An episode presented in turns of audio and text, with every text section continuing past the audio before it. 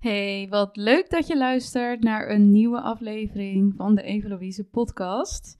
In deze aflevering wil ik het gaan hebben over een vraag die ik vorige week kreeg van iemand op Instagram. En de vraag ging over mijn mening over smartwatches. En dat vond ik wel een leuke. Deze vraag werd gesteld naar aanleiding van mijn post over dat mijn relatie met sporten, met trainen is veranderd in de afgelopen tijd. Dat ik veel meer train vanuit plezier. Ja, dat ik eigenlijk gewoon ga doen waar ik zin in heb in plaats van het geforceerde, schematische trainen. Zoals deze dame dat zelf ook zei. En dat vond ik wel een leuke benaming daarvoor. Dus vandaar dat ik het ook even gebruik. En ik ga ook zeker nog een aflevering opnemen over mijn relatie met sporten en hoe dat is veranderd. En nou ja, de dingen die ik daarin heb uh, door, ja, eigenlijk als het ware heb ervaren om dat te kunnen veranderen. Maar op dit moment ga ik veel meer aan om te praten over een smartwatch. dus ik dacht, ik ga daar even over praten. En voordat ik het over de smartwatch wil gaan hebben, moest ik vandaag nog aan iets anders denken. Het is vandaag namelijk maandag 30 oktober en afgelopen weekend, zaterdag op zondag, is de klok een uur teruggegaan.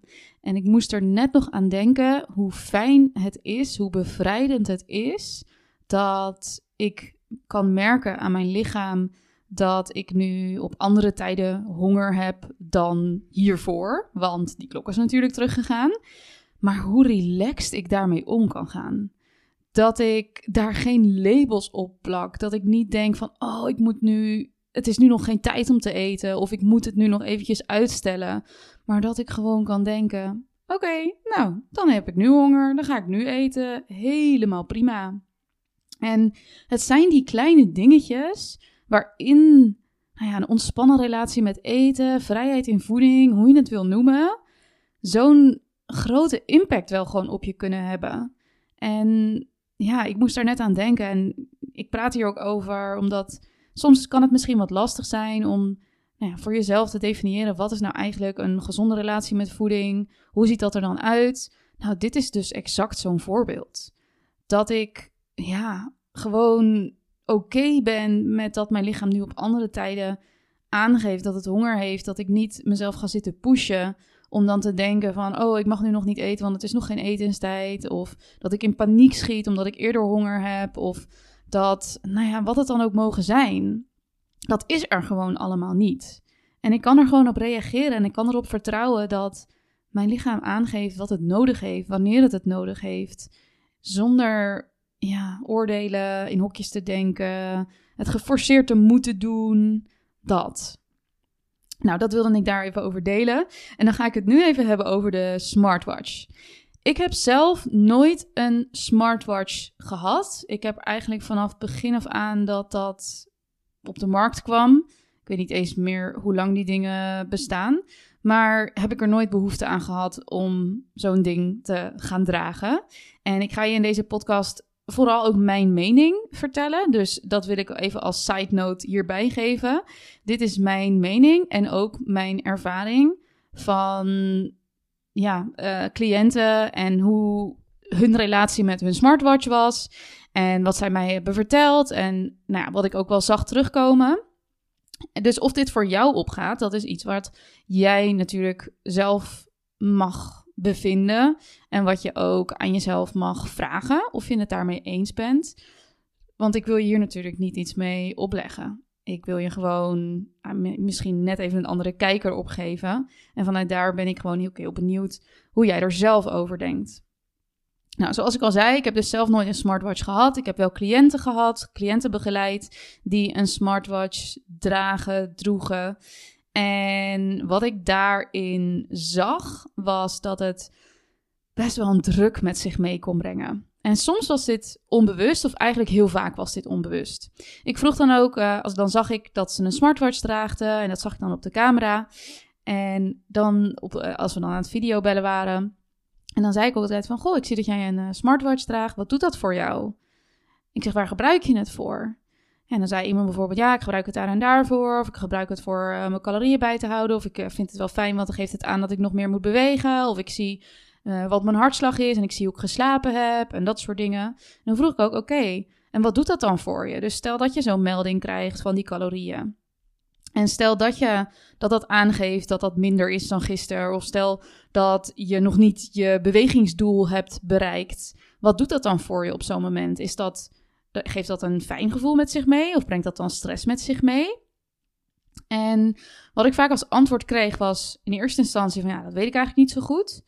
En als ik er dan op doorvroeg, dan kwam er vaak wel boven van ja, het brengt eigenlijk toch wel een bepaalde stress met zich mee. Want ja, ik heb het gevoel dat ik iets moet doen om ervoor te zorgen dat ik dat wel behaal. En dat als ik het niet haal, dat ik, dat ik het dan niet goed heb gedaan. En ja, soms kwam er ook wel het antwoord van ja, ik vind het ook wel een soort van motivatie, want ik kan het gebruiken om dan dus wel mijn stappen te gaan zetten en dan dus wel te gaan bewegen. Maar dan vroeg ik ook van ja, maar heb je daar dan een extern apparaatje voor nodig? Heb jij dan een, een horloge nodig die voor jou gaat bepalen of jij die dag nog moet bewegen om aan jouw stappendoel te komen? Want is jouw lichaam daar niet gewoon voor bedoeld?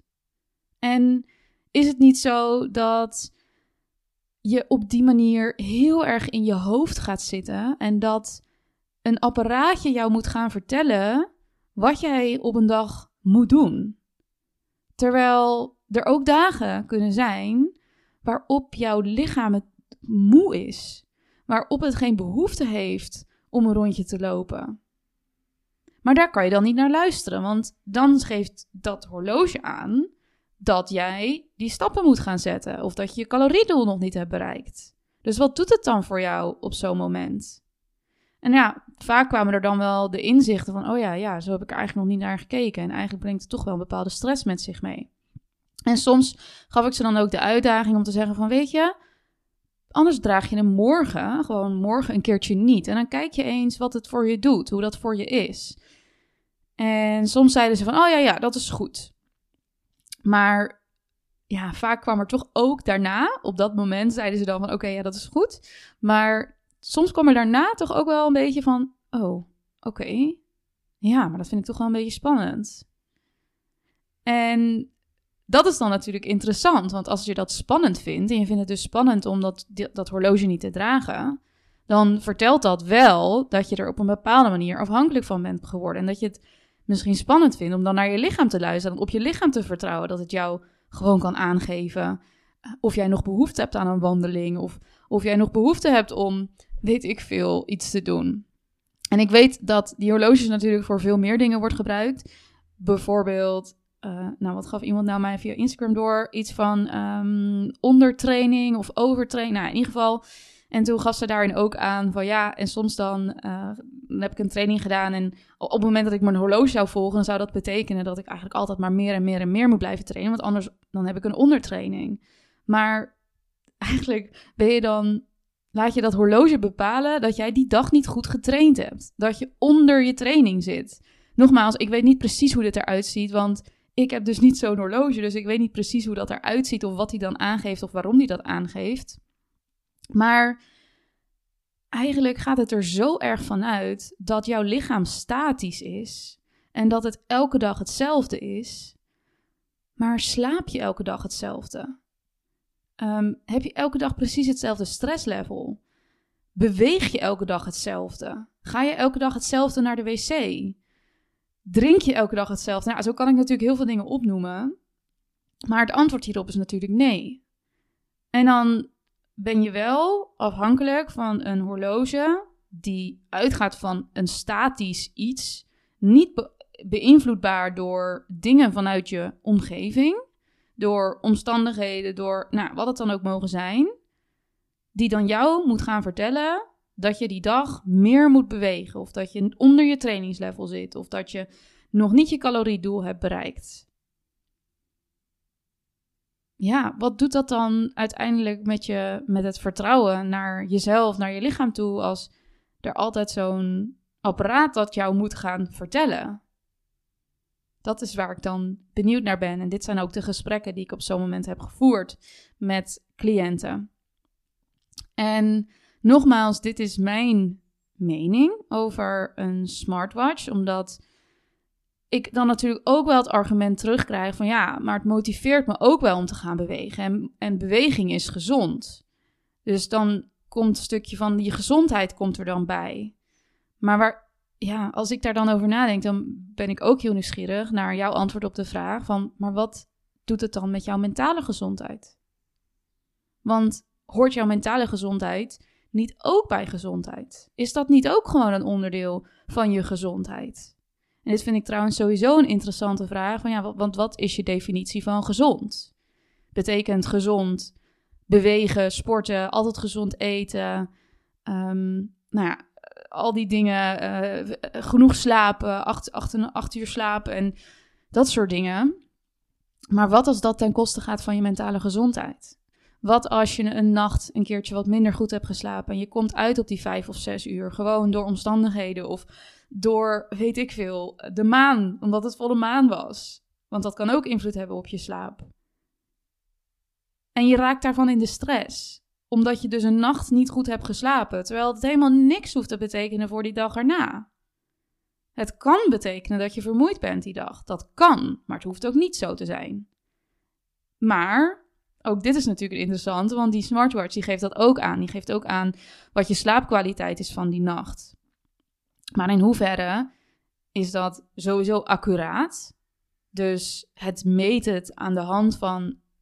Oké, pin hier niet op vast. Maar volgens mij meet het, meet het aan de hand van je hartslag. En um, ik weet eigenlijk niet wat nog meer. Nou ja, dat is dus al. Ik heb me hier dus niet genoeg in verdiept om dat echt te kunnen zeggen. Maar in hoeverre is dat accuraat? Daar ben ik benieuwd naar. Want ik heb het hier wat met iemand over gehad. En die moest een slaaptest doen in het ziekenhuis. En die kreeg allemaal plakkers over zijn hele lichaam. En op basis daarvan konden ze gaan observeren wat zijn slaapkwaliteit was. En wat er gebeurde in zijn slaap. En zijn hele lichaam zat vol met van die plakkertjes. Die dus allemaal dingetjes in zijn lichaam meten. Maar nee, een smartwatch, die kan het ook accuraat aangeven. Ja, ik geloof dat niet. Ik denk niet dat dat kan. Maar goed, ehm, dus eigenlijk dus ook de vraag van... Ja, als we dan kijken naar als je jezelf laat afhankelijk maakt van zo'n apparaat, wat dat dan doet voor jou, voor je mentale gezondheid, voor of jij nog wel de dingen doet waardoor jij je goed voelt. Want ja, tuurlijk, even wandelen, even bewegen is hartstikke fijn voor je. Maar niet als dat alleen maar komt vanuit een soort van externe motivatie die zegt van ja, jij moet je bewegingsringen nog sluiten en daarom moet je nu gaan wandelen. Want dan is een wandeling heel anders dan dat je een wandeling gaat doen omdat je zegt, oh lekker, ik ga even lekker wandelen. Nee, dan komt het vanuit ik moet die bewegingsringen sluiten en dan is het een resultaat waar je je op richt, in plaats van een gevoel waar je naar streeft. En ja, misschien dat uiteindelijk als je die bewegingsringen gesloten hebt, of als je, volgens mij heb je dit dus ook met zo'n caloriedoel, dan heb je ook zo'n caloriering, of nou, ik weet het dus niet precies. Maar dan ga je op basis daarvan dat doen en, en wat doet het met je gevoel? Hoe voel je je als je dat op die manier doet? Brengt het vrede of brengt het stress met zich mee? Nou, dat zijn vragen die, waar je eigenlijk voor jezelf nieuwsgierig naar mag worden. En waar ik ook heel nieuwsgierig naar ben. Dus als je mij dit hebt horen, ja, hierover hebt horen praten, wat is er bij jou opgekomen? Ik snap dat misschien ook een bepaalde weerstand kan oproepen. En als dat zo is, oké, word nieuwsgierig. Wat wil die weerstand jou vertellen? Wat wil het jou vertellen? En ja, kijk, kijk wat het voor boodschap met zich meebrengt. En misschien zeg je van oké, daar, zit, ja, er zit misschien wel een punt. Ik ga het experiment aan. Ik ga gewoon eens proberen hoe het is om een dagje zonder smartwatch door te gaan. Kijken hoe dat voor me is. En hoe ik me dan voel. En dat heeft natuurlijk ook even tijd nodig. Dus als we het hebben over leren vertrouwen op je lichaam, leren inchecken bij je lichaam, dan heeft dat even tijd nodig. Maar uiteindelijk lukt dat. En geeft dat zoveel rust. Hoef je het niet meer met je hoofd te doen. Sterker nog, ik geloof erin dat ons lichaam is gemaakt als beslissingsmechanisme en niet ons hoofd. Dat is wel wat er worden geleerd. Maar goed, dat is een topic voor een heel andere podcast. Maar goed, wat, wat als je het vertrouwen overgeeft aan je lichaam en je daar weer op mag vertrouwen en dus niet meer in je hoofd hoeft te zitten? Hoe lekker zou dat zijn? Nou, en daarmee uh, wil ik deze aflevering ook afsluiten. Leuk dat je hebt geluisterd. Ik ben heel benieuwd naar jouw perspectief hierop. Dus als je dat met me wilt delen, voel je dan vrij om een DM naar me te sturen op Instagram. Mijn DM staat altijd open. En ik hoop je natuurlijk weer opnieuw te mogen verwelkomen bij de volgende aflevering.